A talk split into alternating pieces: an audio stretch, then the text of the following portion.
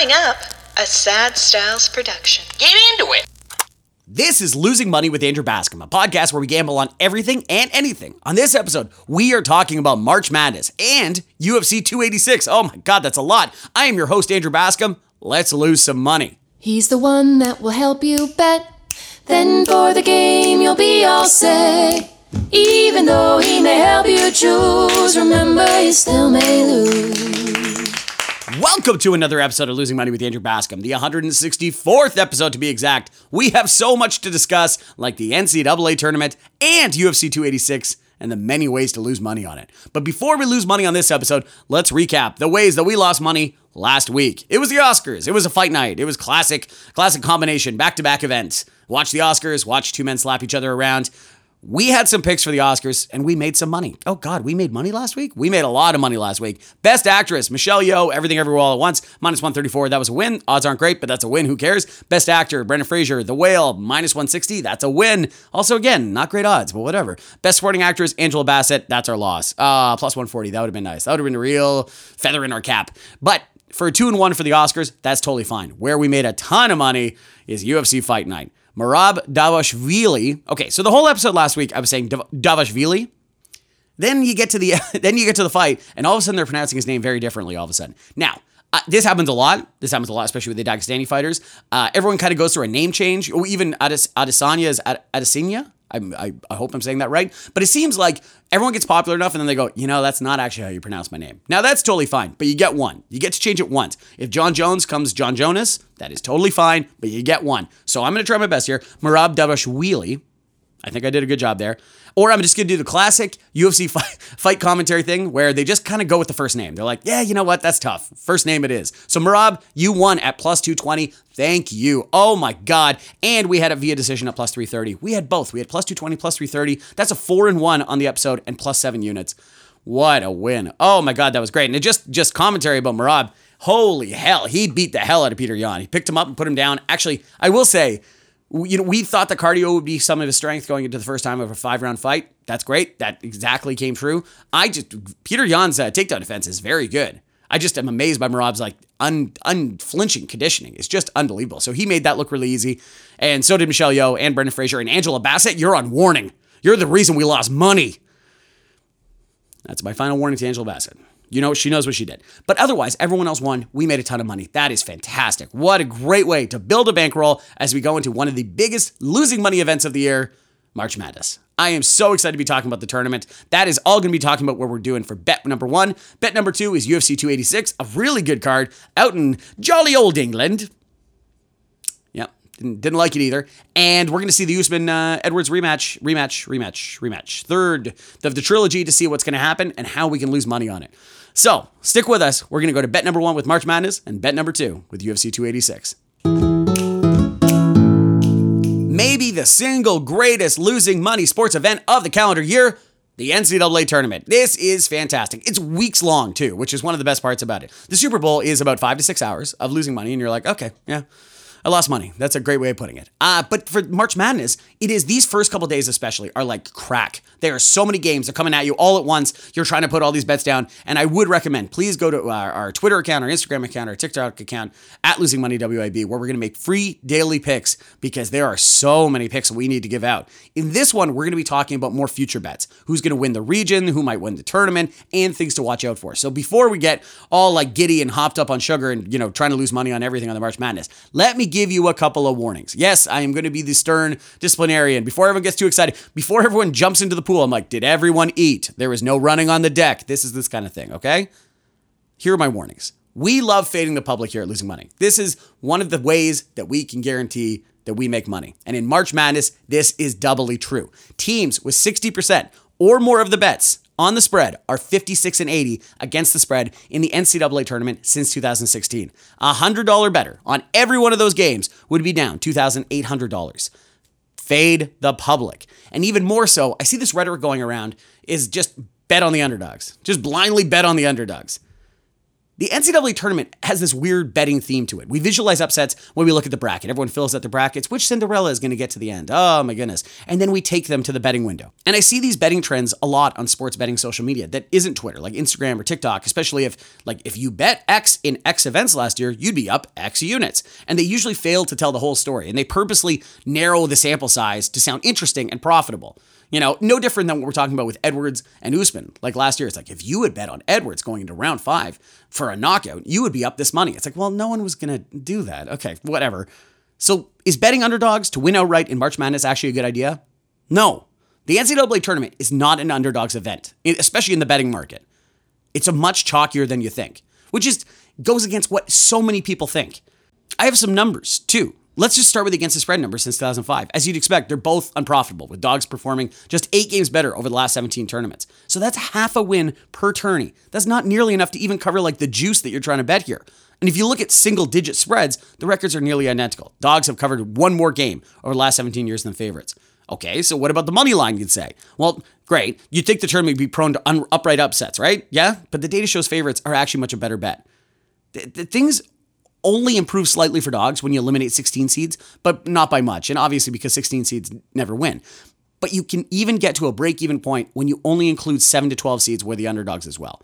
So if you're firing on a plus 250 dog throughout the tournament, you know, the ones that we actually think could win, you probably lost your shirt. And if you blindly bet on every team on the money line, you better be comfortable with betting every team. If you missed on St. Peter's, one of the runs that went on last year, and which I don't think anyone advocated for, you'd have lost your shirt. There are small sample size events, like we're talking about with the, you know, betting TikTok and betting Instagram, where betting on the underdogs on the money line and not taking the points has worked out. But that's a very small sample size. It's been true in the college football season, and especially in the national championship game, and it's true in the Super Bowl. The underdog either wins the game straight up or loses and doesn't cover the spread at an incredible rate in these settings. So it's not just March Madness. So tread carefully. If someone just tells you to blind, yeah, blindly bet the underdog this week, you're gonna lose your shirt. I think any strategy like that where it's just flat and going, this is what you do, bet every underdog, it's just a guarantee to lose money. So we're gonna choose a couple of winners from each region, a couple of bets here and there that we really like, that we wanna talk about. And let's start with the West region. And the winner that we think is gonna be the UConn Huskies at plus 450. When push comes to shove, I ultimately think Connecticut will come out of this region. You know, I, I've had money on them before the conference tournament. I felt good about them for a while. There's, but there's just so many question marks surrounding the top seeds, and I really do think under uh, UConn is underseeded in this whole thing, and they could have a relatively easy path to Elite Eight. Kansas is on a lot of people's betting tickets. I really don't blame people for that, but I think they have depth issues and they they struggle on the offensive glass. Plus, their coach Bill Self, who's an incredible coach, is just what people have said is a heart attack recently. Like I'm not trying to make light of this, but like we don't know if he's going to be back, and I don't think that's like if if Bill Self is not back, that's a huge shot at Kansas too. You know, ultimately, UConn is the only team that's fully healthy and was completely disrespected when it came to seeding. You know, they found their they found their stride as of late. They finished the regular season on an eight and one run, the Beast, Big East, and that's a sixth best offense and an 18th ranked defense from an efficiency perspective including a number one ranked offensive rebounding unit in the country. There's a lot to love about the, the Huskies, and they're my favorite pick to come out of the region of death. I guess the way, the West is the region of death. I don't know. I've seen a couple of people talk about different regions. I think the West is really, really good, and getting plus 450 on what we think is the best team, we love that. UConn coming out of the West is going to be one of our bets. Let's get to the East. The East region is so strange this year, but strange is fun, right? For example, Memphis versus FAU might be the best first round game of the tournament. And what I cannot repeat enough until I'm blue in the face no human on the planet should believe in Purdue. Yeah, I just, oh, God, I hate Purdue. Chaos is sure to reign in this region, and with the chaos coming to opportunity. And with chaos comes opportunity, specifically betting opportunity. Let's break down the bracket from top to bottom.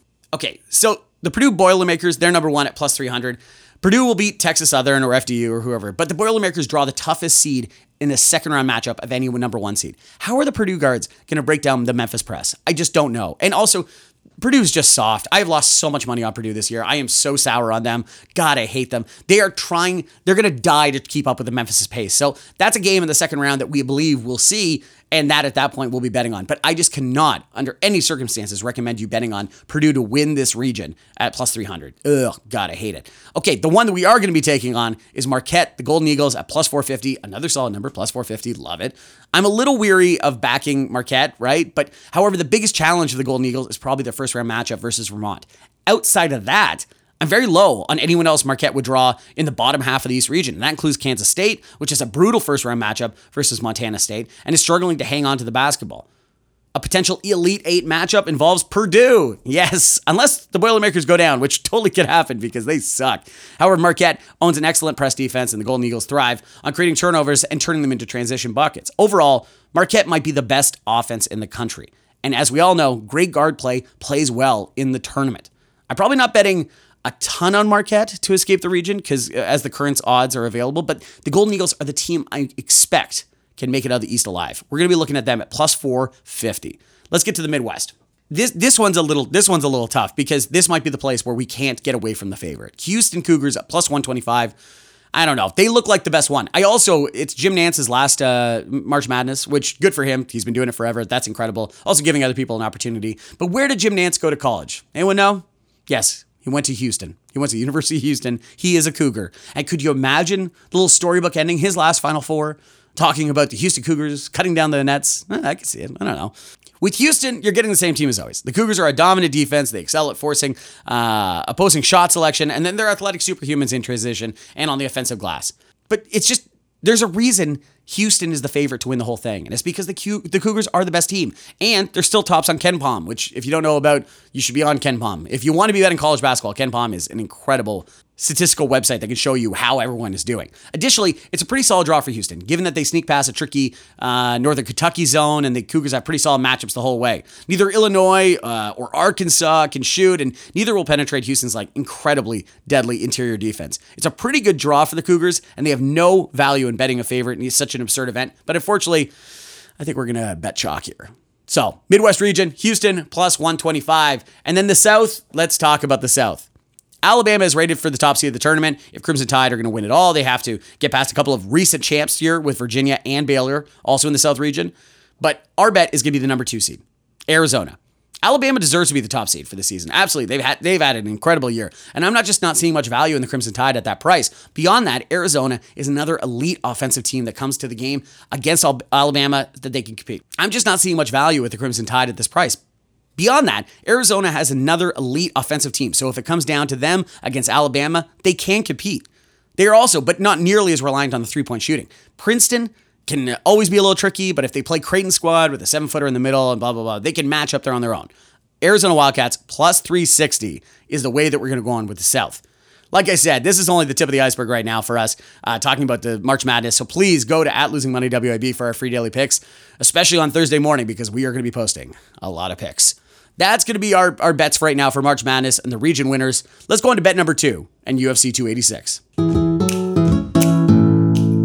A trilogy fight for the ages takes place at UFC 286. Leon Edwards, 20 and 3, makes his first Walter welterweight title defense against Kamaru Usman, 20 and 2. The man the Englishman stole the belt from last summer while winning the 2022 Knockout of the Year. This five round fight takes place this Saturday, March 18th, on Edwards' home soil of the O2 Arena in London, England. The challenger Usman is the minus 250 favorite. Whoa, leaving Edwards, the champion, might I remind you, as a plus 200 underdog. Oh my God. I don't, it, we got, somebody's got to look this up. What is the longest odds for a champion uh, going into a fight? Like plus 200. Oh my God. So in the last fight, UFC 278, Usman had the victory just completely in the bag. He fought his proper game and, and, and planned the entire evening, landing takedowns and dominating control time in the octagon. And by the fifth round, Edwards' body and spirit were both crushed. Or so we thought. Then Leon pulled it out with fire with a minute left and shocked the world with a kick to the head. Obviously, that's what Usman needs to do to avoid. All right, like I don't want to be like too shocking here. He needs to avoid kick, getting kicked in the head. He needs to avoid getting knocked out. There you go. That's what you come here for the analysis for. But over the years, he's developed a habit of dipping his head when he throws strikes. He is in love with his overhand right bullshit, and I think it's just it's kind of influencing his jabs. His his chin ducks every time he does it. It's so odd. And after constant years of domination, maybe you start to slip. I, I get it. But but what Leon Edwards saw that day and what was so good is he caught him on the feint. He caught him with a feint going low and then a high kick coming up. For Usman, to win this fight, he needs to keep his guard high and he needs to be very cautious of how he enters range. Leon doesn't get a ton of love for his title upset. He's not a super exciting fighter. He's only had four stoppages in 15 UFC fights. But the 278 bout showed that the world how technical he is. And for Leon to defend his belt, he'll need a better strategy for managing takedowns and fending off Usman's pressure on the fence. That's a real key to this fight. And I like because I just don't think lightning strikes twice with some kind of like incredible one strike knockout. But Usman is one of the best to do it in when it comes to wrestling. He he really is on par with like GSP and I guess Khabib and stuff like that for his percentage of takedowns. He's just incredibly good once he gets his hands on you. As much as I'd love to see another historic finish, I just honestly, I cannot bet on this. I cannot bet on a plus 200 Leon Edwards. I don't know, maybe something will happen kind of bet. Even if Usman has lost a step, his like very hard no style should carry him to a five round victory. There's just no chance this turns into like a slugfest because that's not what Usman wants. He may not carry the belt, but he'll lug around plenty of champion like energy into the fight. He's still one of the greatest MMA fighters to ever do it, and Usman is not washed up yet we can't avoid this. We're going to take Usman, but the, the number at minus 250 sucks. I just, there's no way to make money on that. So we're going to go Usman to win via decision at plus 120 and the fight to go the distance at minus 170. How about that? Okay. So there are so many card, good fights on this card.